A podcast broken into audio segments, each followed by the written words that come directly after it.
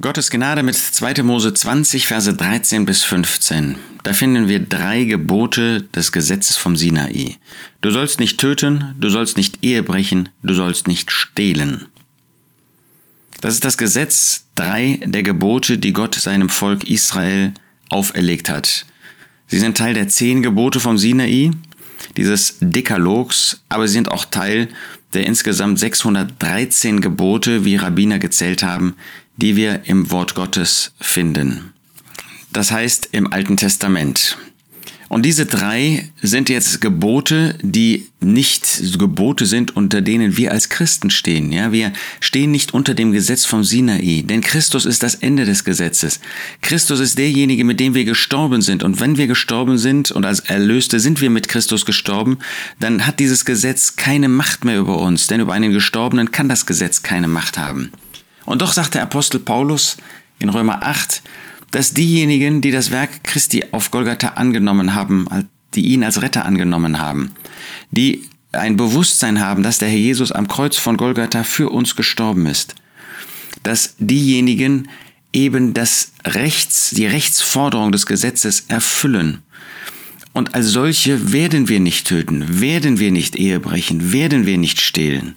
Wenn wir uns als Christen unter dieses Gesetz stellen, dann werden wir das auch nicht halten können. In dem Moment, wo ich ein Gesetz über mir anerkenne, wird dieses Gesetz genau das tun.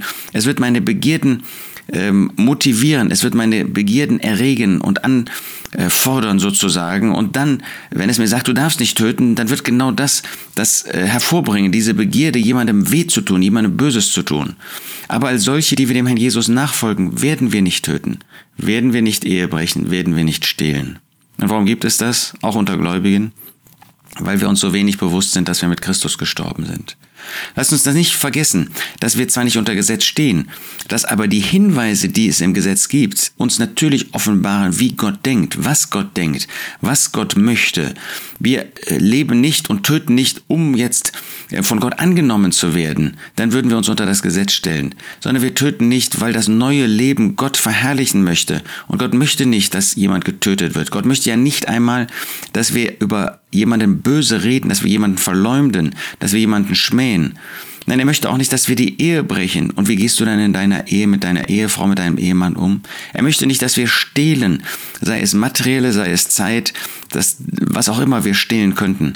Lasst uns das bedenken, dass jemand, der Gott verherrlicht, nicht töten wird, nicht Ehe brechen wird, nicht stehlen wird. Das wollen wir uns auch gerade als Christen heute sagen und sagen lassen.